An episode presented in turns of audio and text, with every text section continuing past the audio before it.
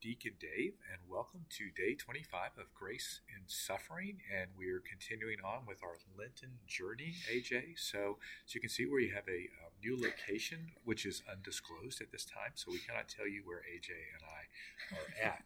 But we are going to enter into what, AJ? So we've been talking about Jesus the past Good. couple of days, and we're moving on to the saving nature of Jesus' suffering, Beautiful. Which is a, big topic. Uh, and I want to start it off by just a little story. I was talking to a friend of mine who, I guess, talking to him about God, not sure that there's really a belief in God there.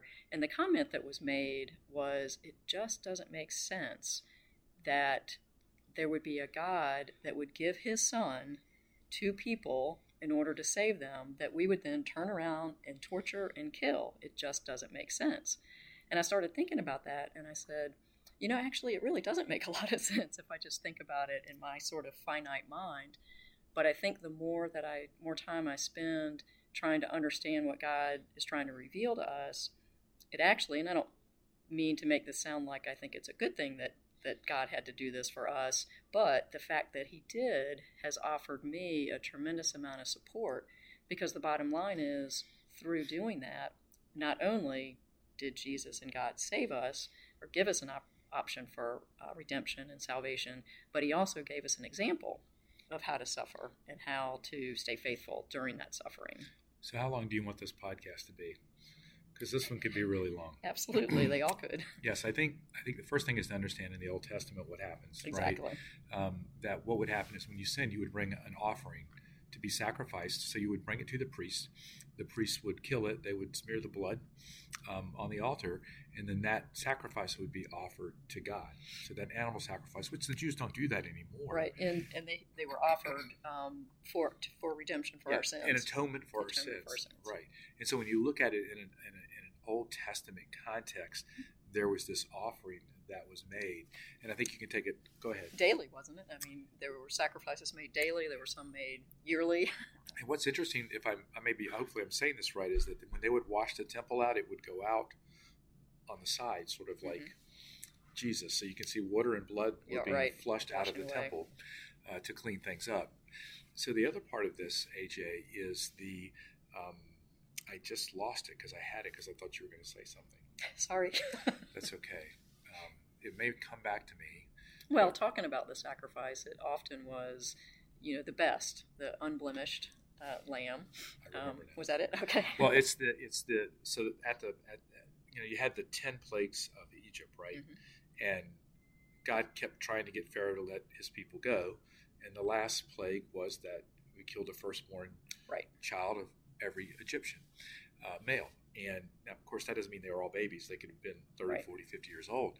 And so, what the Israelite people did was, is they took an unblemished lamb, killed it, took the blood, and put it on the doorpost. And then they ate the lamb, if I'm remembering correctly.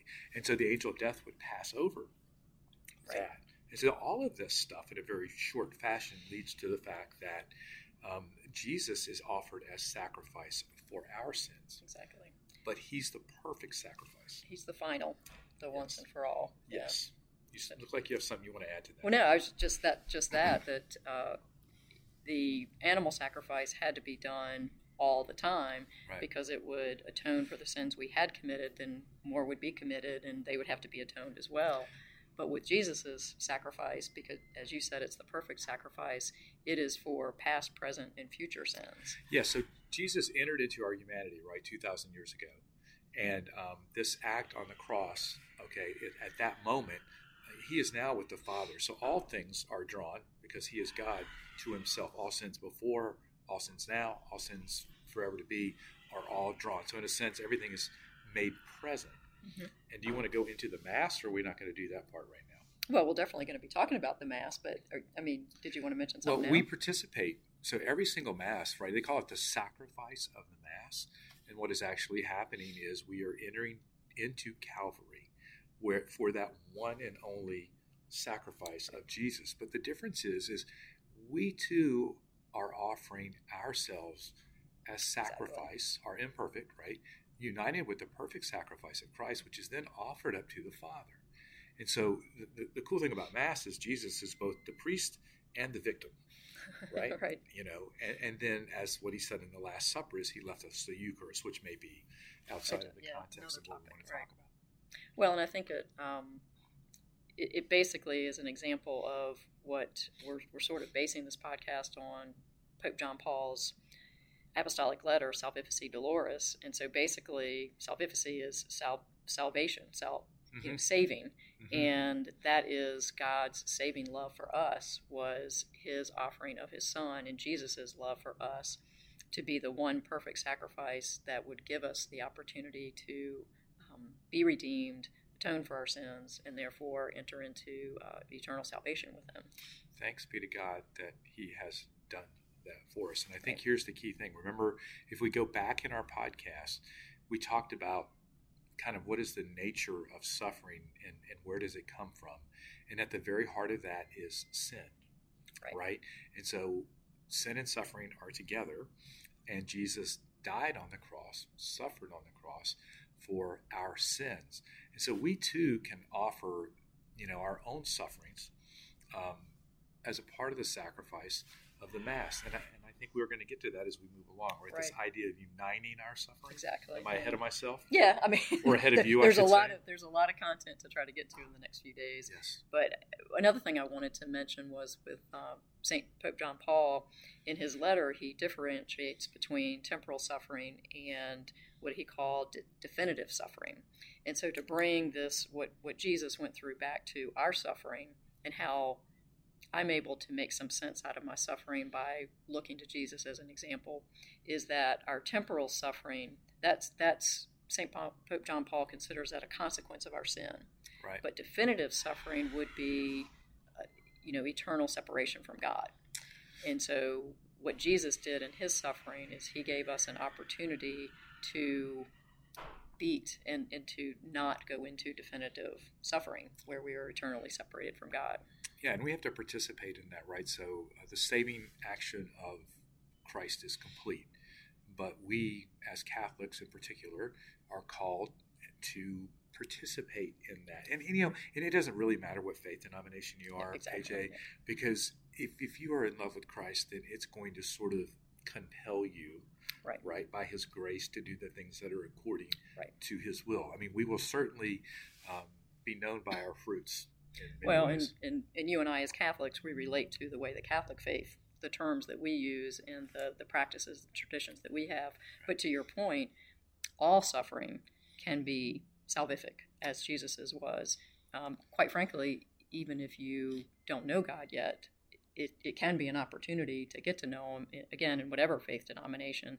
And if you're if you're able to look to what He did and believe in the this just almost unimaginable to a logical thinker um, idea that God would send not only His Son into humanity in the form of a baby, but also would have them grow up and then ultimately, when they start preaching and ministering, be rejected and you know crucified and die, uh, suffer for us. If you're able to kind of wrap your brain around the fact that we can't fully comprehend God's plan. I mean, I know my thinking, as much as I wish it wasn't, is finite, right. and I cannot completely understand God's plan. But if I'm a, if I'm able and willing to try to work in that plan, then definitely there can I can begin to see meaning in suffering, even when there's no current temporal, you know, good that I can see from it. Yeah, you said something right at the beginning of that, AJ, that suffering can be salvific. And so, for any one of us who is going through some form of suffering, whatever it may be, that can be is very important. Right. It means we have to keep our eyes on Jesus on the cross, right? We have to unite ourselves with Him in that regard and allow Him to be the one that brings meaning and value to the suffering because on our own, Exactly. probably not going to happen. But if we, because Jesus, He knows completely all of our sin and all of our suffering because He experienced all of that on the cross. So if there's any one person who understands what we are going through and cares about it, He cares Mhm. about you, okay, and what your suffering is, then it's Him. Absolutely. It's absolutely Him. And I think you you probably saw that as you went along in your journey with Jeff. Yeah, and again, it wasn't always visible during that suffering, but as we'll, we'll talk about in future episodes, just watching the progression of Jeff. Um, and if it was just limited to Jeff and what I think ended up being his eternal salvation, I think he would have gotten there anyway, but I know he got there, you know, after Right. dealing with ALS. And I think he was able to be an example to other people. And we've mentioned this in a former podcast that not only was he able to experience, as you have mentioned, the fruits of the Holy Spirit, such as joy and peace, but he was able to share that with other people. And I do think that he was able to um, offer some, you know, salvific, you know, suffering for other people, and that other people recognize that. Yeah, we're not supposed to be alone in our suffering, and there are lots of people that are potentially that way. And what I mean by that is, is Jesus wants to enter into that suffering with us, but that suffering should also be shared. AJ, just before this podcast, we were talking about people that are having their own form of suffering, Right. and they're not asking for any help. You had that same struggle initially as well, and but that's exactly what the Lord wants us to do. That's why He created this body, this community of people, um, so that they could help. Right. And so I think it's really important to know that if you're suffering alone right now, reach out to us. Reach out to someone you know. Don't be afraid to ask your community because the Lord wants to enter into this and He wants to use His people to help you get through it. And people who have experienced suffering can offer a perspective that maybe somebody who hasn't encountered the same form of suffering could could offer you. Great point, AJ. Great point. I mean, it, it- just just like as you go on, you know, your perspective on suffering and what you went through, which I still co- will never completely understand, right, allows you and equips you to do things with people that I couldn't do. You know, Right. especially when it comes to ALS uh, and, and that sort of stuff. And that's true, whatever form of suffering you're encountering, even if you feel like it's, you know, we've talked about this before, all suffering is significant, and there are people who have also experienced it. So we can find solidarity in a sense, even in our suffering, and that same solidarity can be found with Christ. Any anything else? That's all. Uh, you want to close in prayer? I can give it a shot. Okay. in the name of the Father, and of the Son, and of the Holy Spirit. Amen. Amen. God, we just are overwhelmed by the love that you have shown for us in offering your Son, not only as an example to us of how to suffer, but also as our means to salvation, our means to living in eternal life with you. What he endured for our sake, and what you must have endured, and what his mother Mary endured uh, through his suffering, are things that are difficult to imagine and difficult to believe that we would be able to to be able to pursue and um, make it through. But with your strength and your guidance uh, and your support, we just pray that all of us who have and are experiencing suffering, that we turn to you and that we unite what we are going through with what Jesus has done for us. Would you like to bless us? May Almighty God bless you in the name of the Father and of the Son and of the Holy Spirit. Amen. Amen. Go in peace. We'll see you next time. Bye.